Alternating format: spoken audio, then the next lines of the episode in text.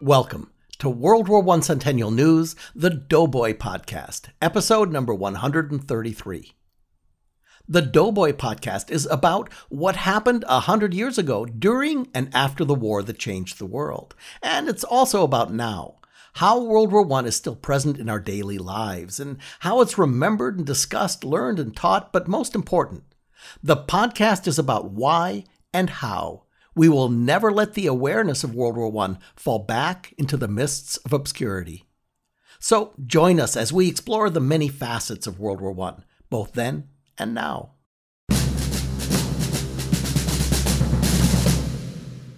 This week on the show, a hundred years ago, the U S Senate begins the debate about ratifying the Versailles Peace Treaty. Now, since treaties are in the news a lot these days, we take a look at how treaties become official in America. Have you ever been to the amazing World War One Museum and Memorial in Kansas City?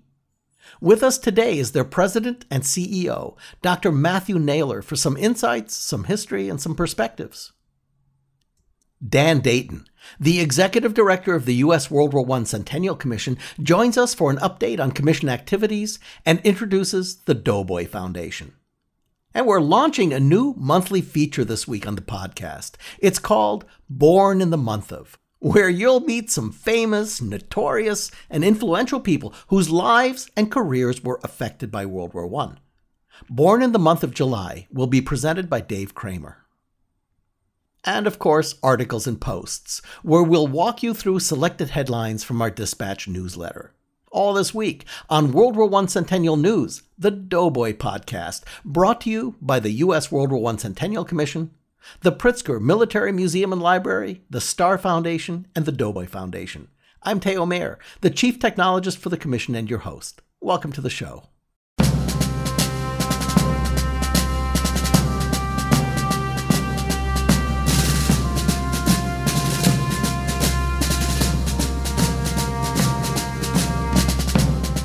International treaties are in the news a lot these days, as they were one hundred years ago. At the end of June nineteen nineteen, the Treaty of Versailles was completed. A weary, gaunt-faced President Wilson brought it home for approval by the United States Senate.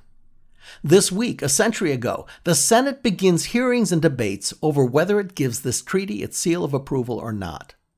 And with that as a background, let's jump into our centennial time machine and go back to the end of July nineteen nineteen to explore the aftermath of the war that changed the world and America.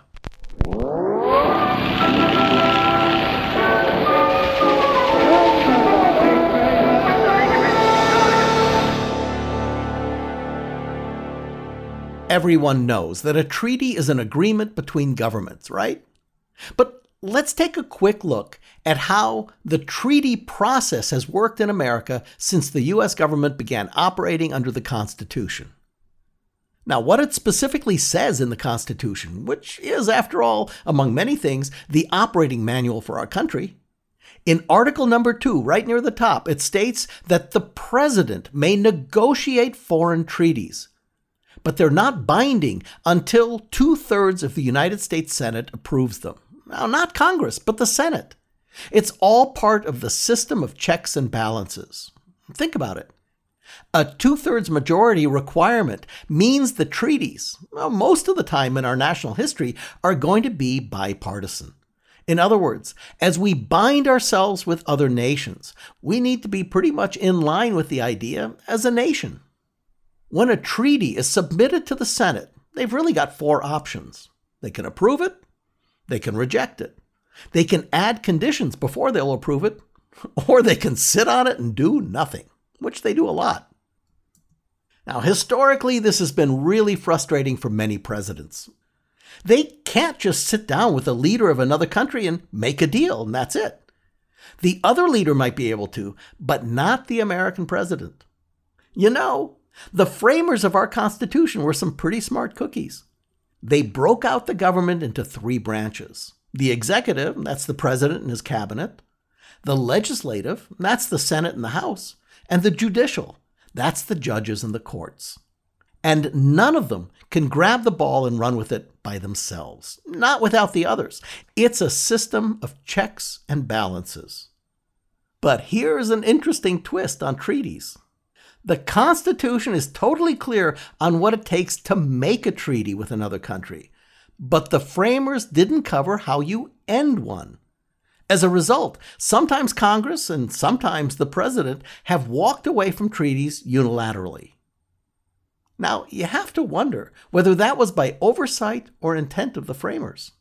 In any case, this week, one hundred years ago, the Senate begins open hearings on the peace treaty.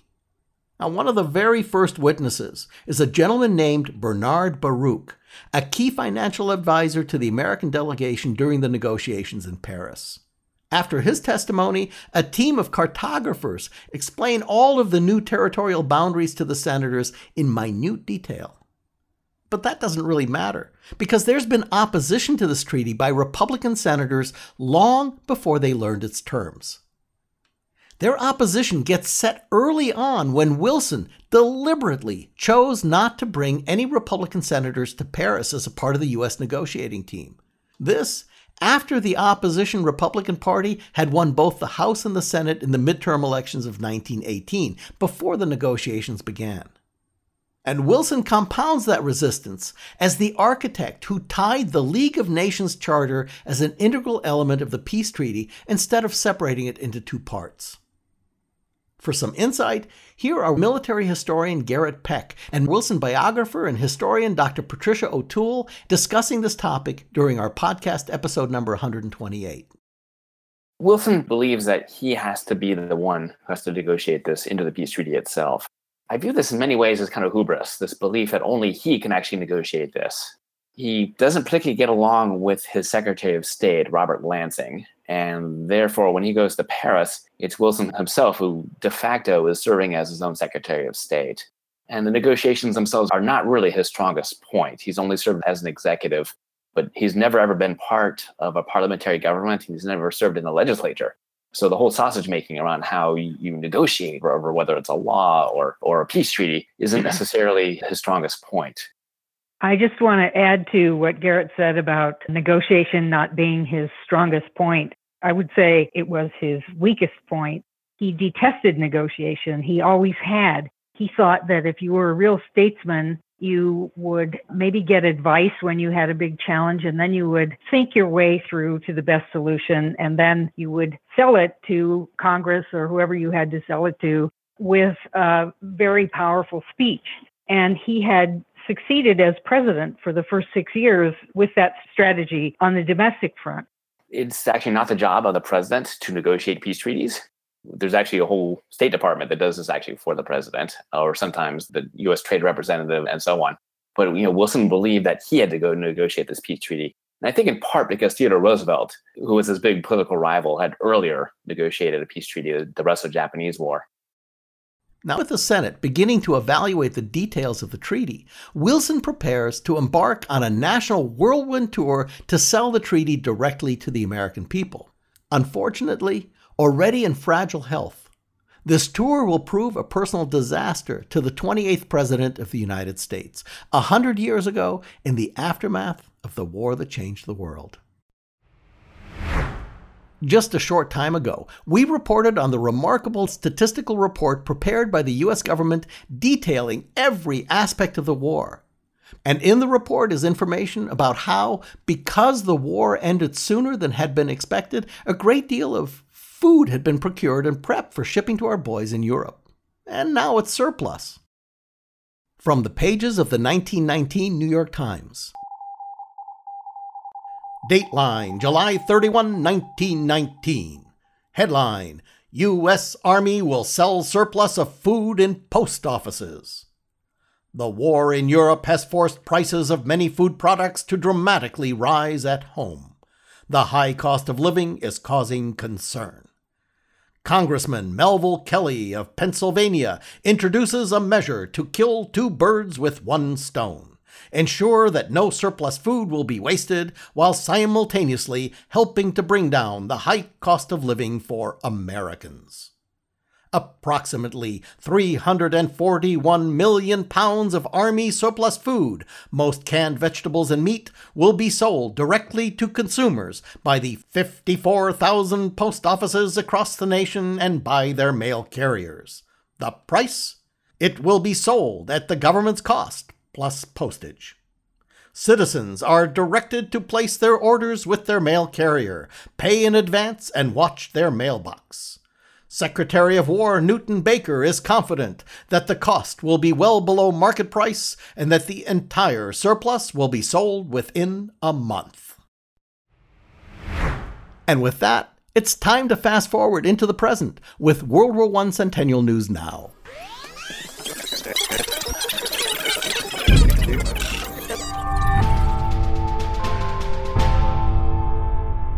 During this part of the podcast, we explore how World War One is being remembered and commemorated today. Many of you may know about and may even have visited the amazing, memorable, and thoroughly unique National World War One Museum and Memorial in Kansas City. It's a stunning venue overlooking the historic Kansas City Union Rail Station, a central hub that one hundred years ago was a nexus for young recruits both leaving and returning home from World War One. So when you go there and you walk around, it's as if the very ground of the whole area is infused with World War One history. And so it's with great pleasure that I welcome our next guest, Doctor Matthew Naylor, the president and C E O of the National World War One Museum and Memorial in Kansas City, Missouri. Doctor Naylor is a native of Australia. He's also a commissioner on the World War One Centennial Commission. Commissioner Naylor, welcome to the podcast. Glad to join you. Commissioner Naylor, Matt, let's begin with a bit of background about you personally. What was the journey that led you to head up the National World War One Museum and Memorial in Kansas City?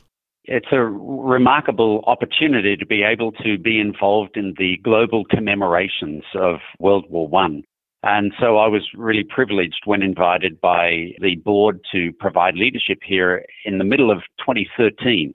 Having moved to the United States now about seventeen years ago, I'd been involved in organizational leadership for many years, working in a global organization as its C E O, providing humanitarian work in Africa and Asia and others, but always having a deep and abiding interest in history. Then to find myself in the arts and cultural sector and then be invited by the board to come here and serve in a leadership role really has been a tremendous journey for me. My grandfather served in World War One and my father served in World War Two. So I've had roots in global affairs in many ways for many years, as well as an academic background in the social sciences. So it's really been a tremendous fit that I've been able to serve during such an important time. Now, you were appointed as a World War One Centennial Commissioner at almost the same time that you took the reins in Kansas City. Could you tell us the story of that? Who appointed you and how was all that coming together at once like for you? Yes, the congressional resolution, or the congressional action which established the commission, specifies its makeup. And one of the seats on the commission is a seat appointed by the board of the National World War One Museum and Memorial. And so the board determined that it was in our shared interest that I should occupy that, and then was appointed by the board and then sworn in by a local government representative. Let's talk about the National World War One Museum and Memorial in Kansas City for a moment. The venue is really a national treasure. It's one that was put together and financed locally not long after World War One. Can you give us a quick background and history of how it came together? Just after the armistice in eighteen, a group of community leaders came together in Kansas City and said, let's do something to honor the war dead of the region and to create a tribute for peace. And then in early nineteen nineteen, the people of the city participated in a fundraising campaign that lasted for ten days. So the city then was about two hundred fifty thousand people, and about eighty-three thousand people participated in a fundraising campaign over ten days that raised two point five million dollars. So that's the equivalent of about forty million dollars today raised in ten days. In nineteen twenty-one, the five Allied commanders from Belgium, France, Italy, the United Kingdom, and the United States gathered here to dedicate the land, forty-seven acres, as you say, overlooking the city, on the twenty-ninth block of the city, so it's close to downtown. And about one hundred thousand people came out as part of that outpouring of patriotic support. And then an international architectural competition was held, and then the memorial with the museum constructed, and then President Coolidge came back in twenty-six and dedicated the memorial. In the late eighties, early nineties, some deferred maintenance caught up, and so the city again rallied around and raised more than one hundred million dollars to renovate the memorial, and then in its understructure built a new museum, which was then opened in oh six with the congressional designation as the National Museum. And then in twenty fourteen, when the legislation was passed to establish a national memorial in D C, the designation was also provided for the memorial and museum to be known as the National World War One Museum and Memorial. I've had the pleasure of coming to your house several times over the past few years, and it's endlessly amazing and memorable as an experience. Can you give our listeners a quick insight into what they'll experience when they cross the threshold in K C? When you come into the campus, firstly, you'll be struck by its beauty. It has a mall that runs down as you approach the memorial, which stands two hundred seventeen feet tall on top of a memorial courtyard, flanked by two beautiful buildings and then two sphinx, one facing the battlefield with its eyes covered because of the horror of war, another sphinx facing the future, again, its eyes covered because of the unknown future. A very attractive entrance into the underneath is the museum, entering into the museum proper and then crossing a glass bridge under which are nine thousand poppies, each representing one thousand combatant deaths. This glass bridge, which for some people is unsettling, it's a beautiful sight, of course inspired by the McCrae poem In Flanders Field. And then you enter into the galleries. The very best designers in the world were used to create what is a very immersive experience in the museums. And we tell a chronological story. One of the things about World War One is that it's a complicated, messy story for most people. It involves empires and countries that don't exist anymore. And the war started for reasons that weren't very evident. And so what we seek to do here is to unpack a complicated story and be able to tell that story in a way that really makes it accessible for people. And then through objects, really be able to talk about what happened and why.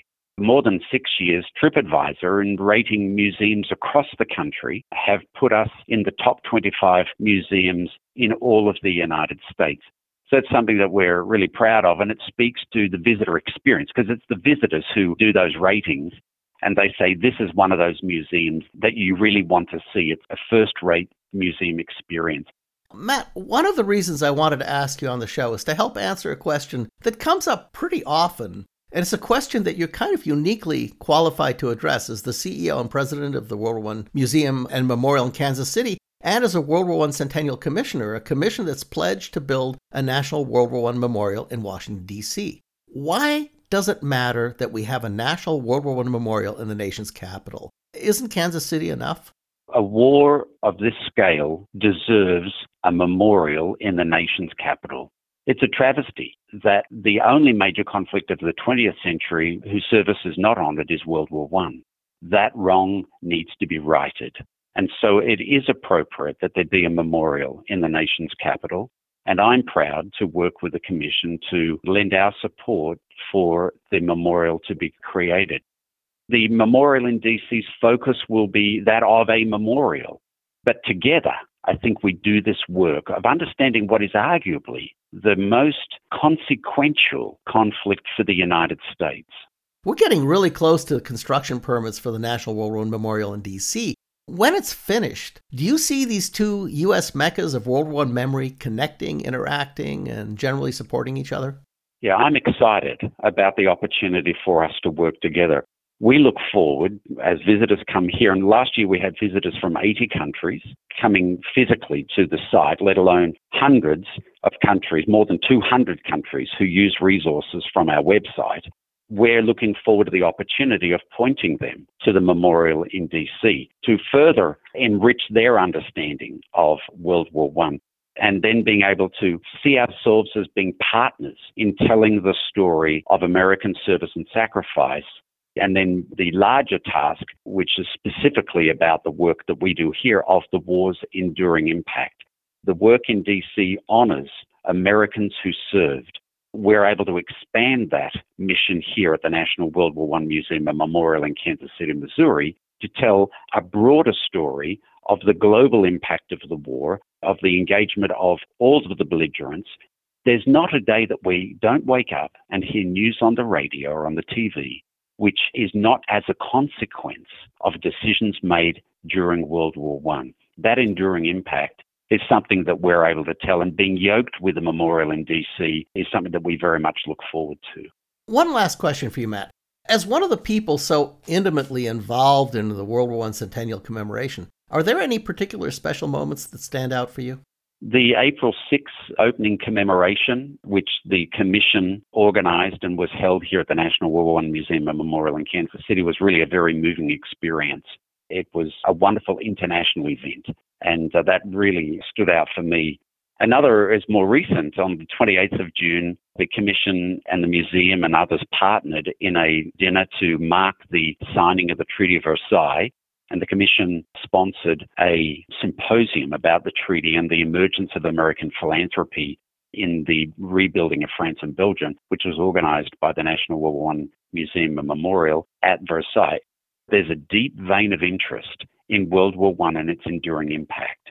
Over this period, we have had a growing attendance here at the Museum and Memorial, more than sixty-five percent growth over the last five years. And even this year in nineteen, we're outpacing last year's in attendance. Doctor Matthew Naylor is the president and C E O of the National World War One Museum and Memorial in Kansas City, Missouri. We have links for you in the podcast notes. For Commission News, we have another guest with us today who has been as deeply immersed in the centennial of World War One as Matt Naylor has. Dan Dayton also has dual roles. First of all, Dan is the executive director of the U S World War One Centennial Commission, and Dan is also the president of a five oh one c three nonprofit organization newly renamed the Doughboy Foundation that's been the fundraising arm for the National World War One Memorial in Washington, D C Dan is also an avid listener to the podcast, having been the guy who asked us to develop it. Dan, thank you for joining us. Theo, great to be with you. I do enjoy this podcast, so it's a special honor for me to be on with you today. My first question to you is, you've spent the last half a decade immersed in nurturing the commemoration of World War One. How did you wind up in that role? A gentleman from North Carolina, Jerry Hester, has been interested in World War One for much of his life. He is now octogenarian and one of my favorite people. And Jerry asked me for my help as a volunteer. As he began to discuss the importance of the war, its impact on the United States, its impact on the world, the impact the United States had when it entered the war, I knew I had to help him. He helped me to understand that. And he helped me to understand how important it is to remember those who came before, as well as the lessons that were learned in the war and how critical they are even to where we are today and the effect on events in the world today. You know, an interesting thing, we had the maquette, the model of the memorial on display at the nine eleven Museum in Lower Manhattan last fall for about six weeks. When we first approached the museum leadership, they understood immediately the direct line connection between the effects of World War One and the attacks on the United States and nine eleven. We didn't have to explain that. We didn't have to sell it. They said, we got it. We understand it. We want help. So Jerry was the guy who got me in. That's great. You kind of have a long-run connection with centennials and bicentennials and so forth. Could you touch on that? I was the only one they could find that was old enough who'd actually fought in the war. Well, I spent many years of my life in the United States Navy and helped with international naval reviews and fleet weeks in New York City for a number of years. And then I was asked by the Navy to help with the bicentennial of the War of eighteen twelve, keeping the sea free for more than two hundred years was our mantra. And we want to tell the story about how the United States Navy really was critical to keeping sea lanes of commerce open around the world for all those years. So, yeah, I've been involved for a while. Dan, before we talk about the foundation, could you give us a quick update on the National World War One Memorial in Washington, D C? What's going on? Where are we now? How's the fundraising going? What does the schedule look like?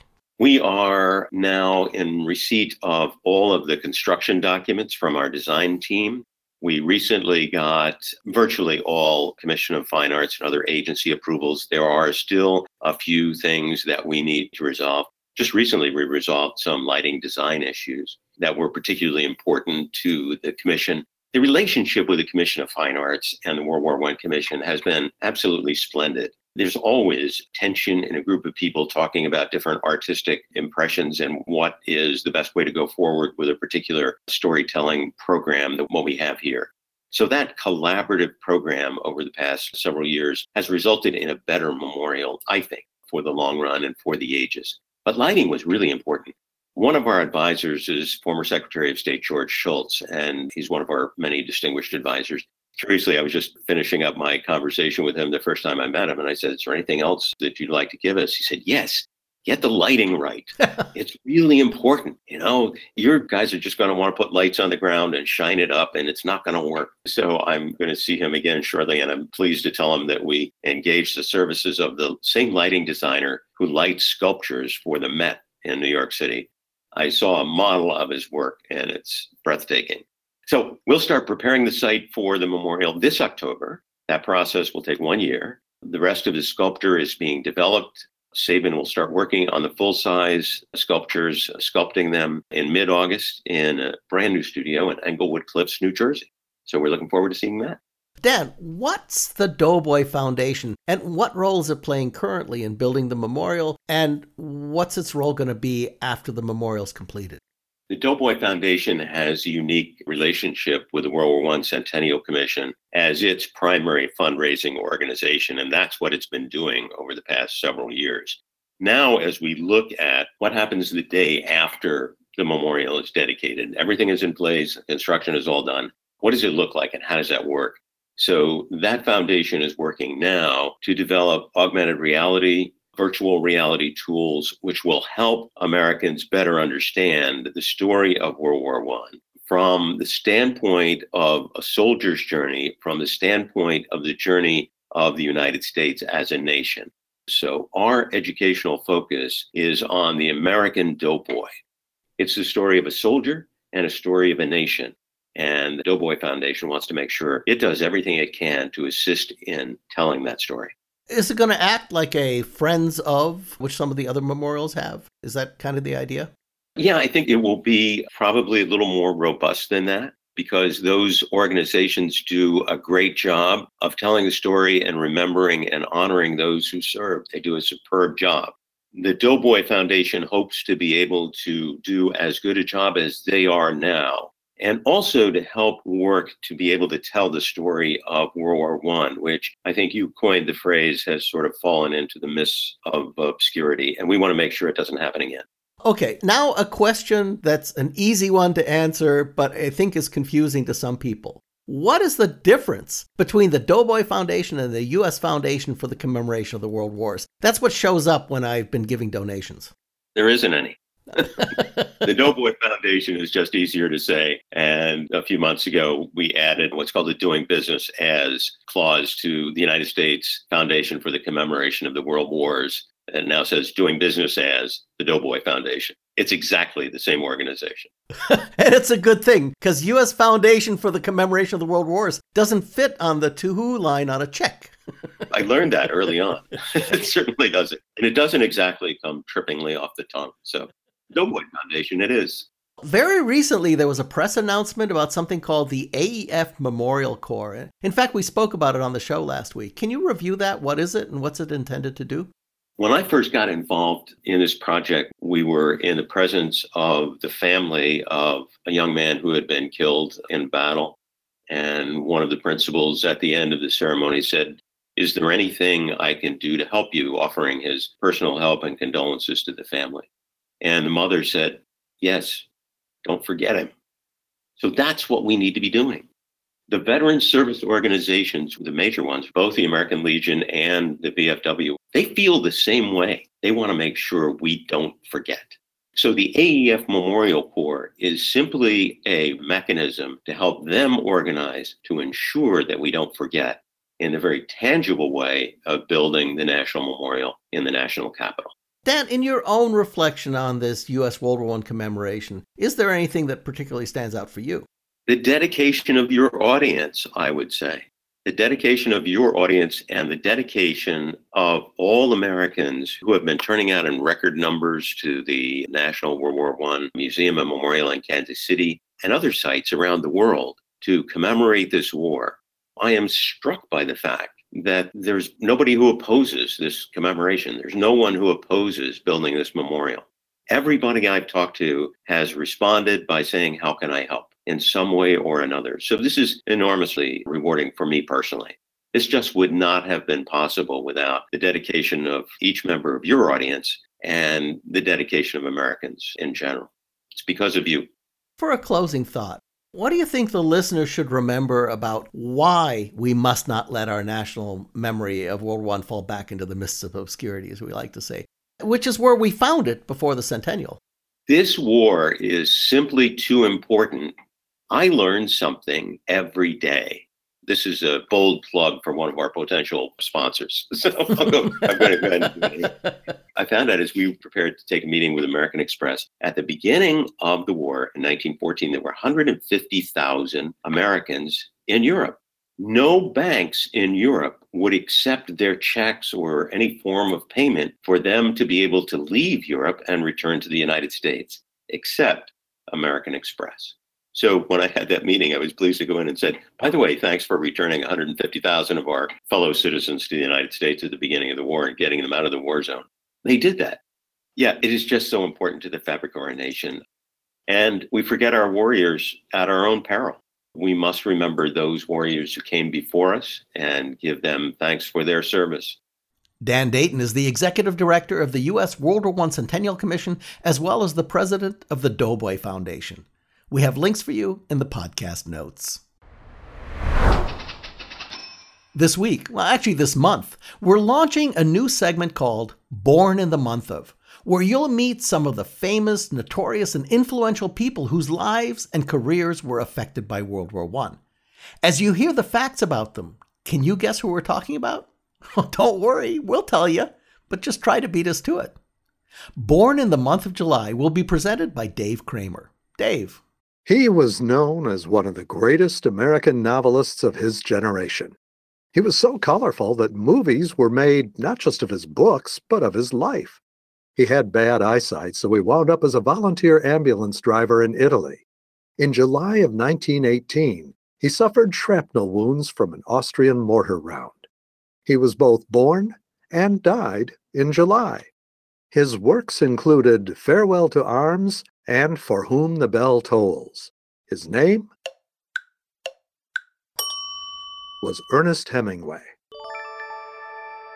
Another American writer, born in Chicago on a July day, a famed mystery and detective writer who enlisted in the Canadian Army and found himself in the trenches by March nineteen eighteen. He suffered a concussion from German shelling in June. During his recovery, he applied to become a pilot, but the war ended. Fortunately for fans of detective fiction, he did recover in time to create Detective Philip Marlowe. His name was Raymond Chandler.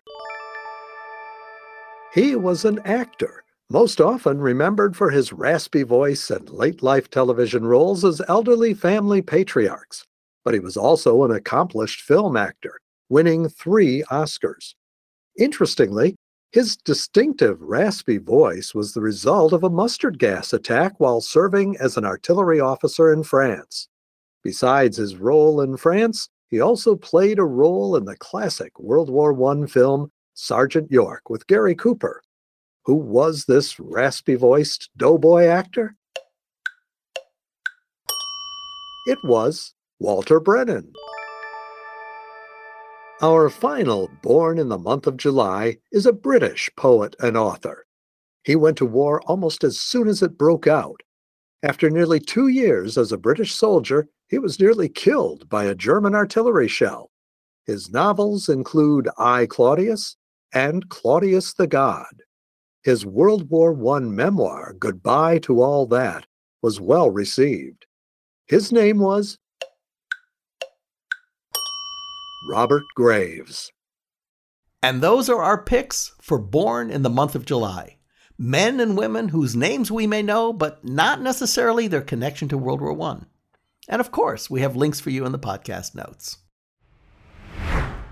And that brings us to Articles and Posts, where we select stories that you'll find in our weekly newsletter, The Dispatch. The Dispatch points to online articles with summary paragraphs and links, providing a rich resource to World War One news and activities. Here are some selections from the current issue. Our first story. American Legion Post Number one is located in Paris. Our Commission's recent commemoration efforts in Versailles, France, put us in touch with some friends who we really haven't talked to in a while, the members of the world-famous American Legion Post Number one in Paris. These Legion members stand on a long tradition, one that celebrates a direct line to our World War One veterans. Post Number one is the first and oldest American Legion post outside of the United States and was created by people who had just seen the Great War's end months before.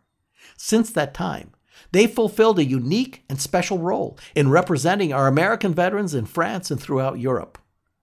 Vice Commander Brian Schell took some time to tell us about his special post, their history, and their current activities. A second story. Save the date. Fourth Annual Camp Doughboy World War One History Weekend announced for September fourteenth to fifteenth. The fourth Annual Camp Doughboy World War One History Weekend comes to Governor's Island National Monument off the tip of Manhattan on September fourteenth and fifteenth. Each day will bring living history, reenactors, authors, experts, vintage vehicles, and even era-attired animals. The centennial of the service members returning to Governor's Island is in twenty nineteen, and this group of volunteer reenactors will share the story of World War One with you. The next story, rest in peace, Private Ulysses Grant Moore. Richard Mize is a pastor of Trinity Presbyterian Church in Oklahoma City. Last weekend, he helped give belated honors to Army Private Ulysses Grant Moore, a century after he served in World War One and fifty-five years after he died. As Mize writes, "Why such honors were overlooked and why this marker never made it here to his burial site are unknown." Crushing German World War One debt takes ninety-two years to pay off. At the end of World War One, Germans could hardly recognize their country. Up to three million Germans, including fifteen percent of the entire male population, had been killed. Germany was forced to become a republic instead of a monarchy, and its citizens were humiliated by a forced admission of guilt for the war. The Treaty of Versailles didn't just blame Germany for the war, it demanded financial restitution for the whole thing, to the tune of one hundred thirty-two billion gold marks, or about two hundred sixty-nine billion today. How and when could Germany possibly repay this kind of debt? Read the Dispatch article about how the process took ninety-two years and another world war to get completed. Milford, Michigan celebrates one hundred years ago, World War One ended, and the American Legion born. The American Legion in Milford, Michigan is celebrating one hundred years since the end of World War One and the birth of America's largest veteran organization. Around nineteen forty-five, Henry Ford sold the property at five ten West Commerce Road in Milford, Michigan to the American Legion with the stipulation that the post be named after his friend, Ernest F. Oldenburg, a soldier from the Milford area who served with the thirty-second Red Arrow Division and was killed in action in France in nineteen eighteen. Read about the World War One Centennial commemoration activities by American Legion Post two sixteen. Access the full-length version of all these amazing stories and more through the summary paragraphs and links that you'll find in our weekly Dispatch newsletter. It's our short and easy guide to lots of World War One news and information. Subscribe to this wonderful free weekly guide at w w one c c dot org forward slash subscribe, all lowercase, or follow the link in the podcast notes.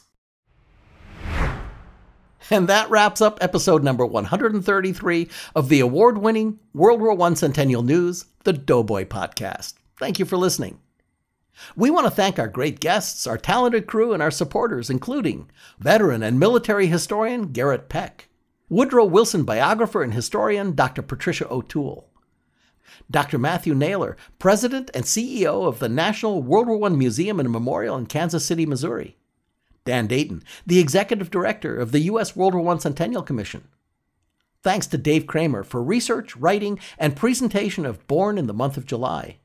Mac Nelson and Tim Crow, our interview editing team, Juliette Cole, the line producer for the show, J L Michaud for web support, and I'm Theo Mayer, your producer and host.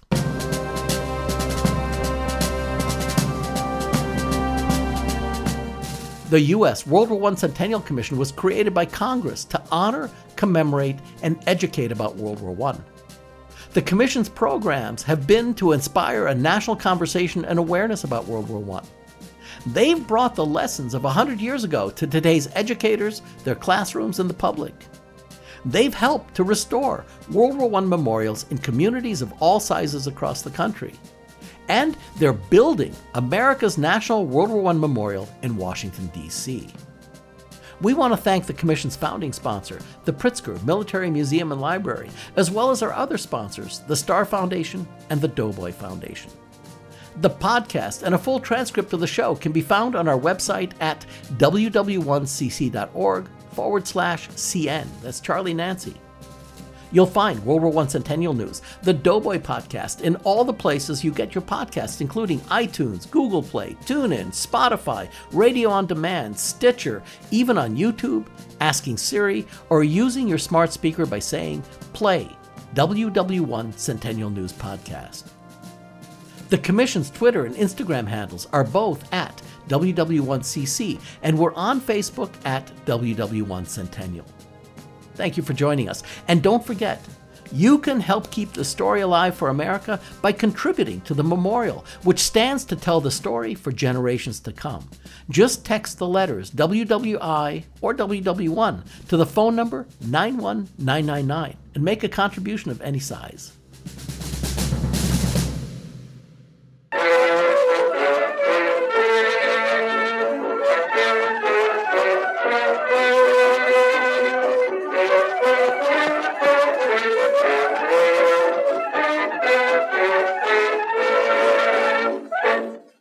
Thank you for listening. So long.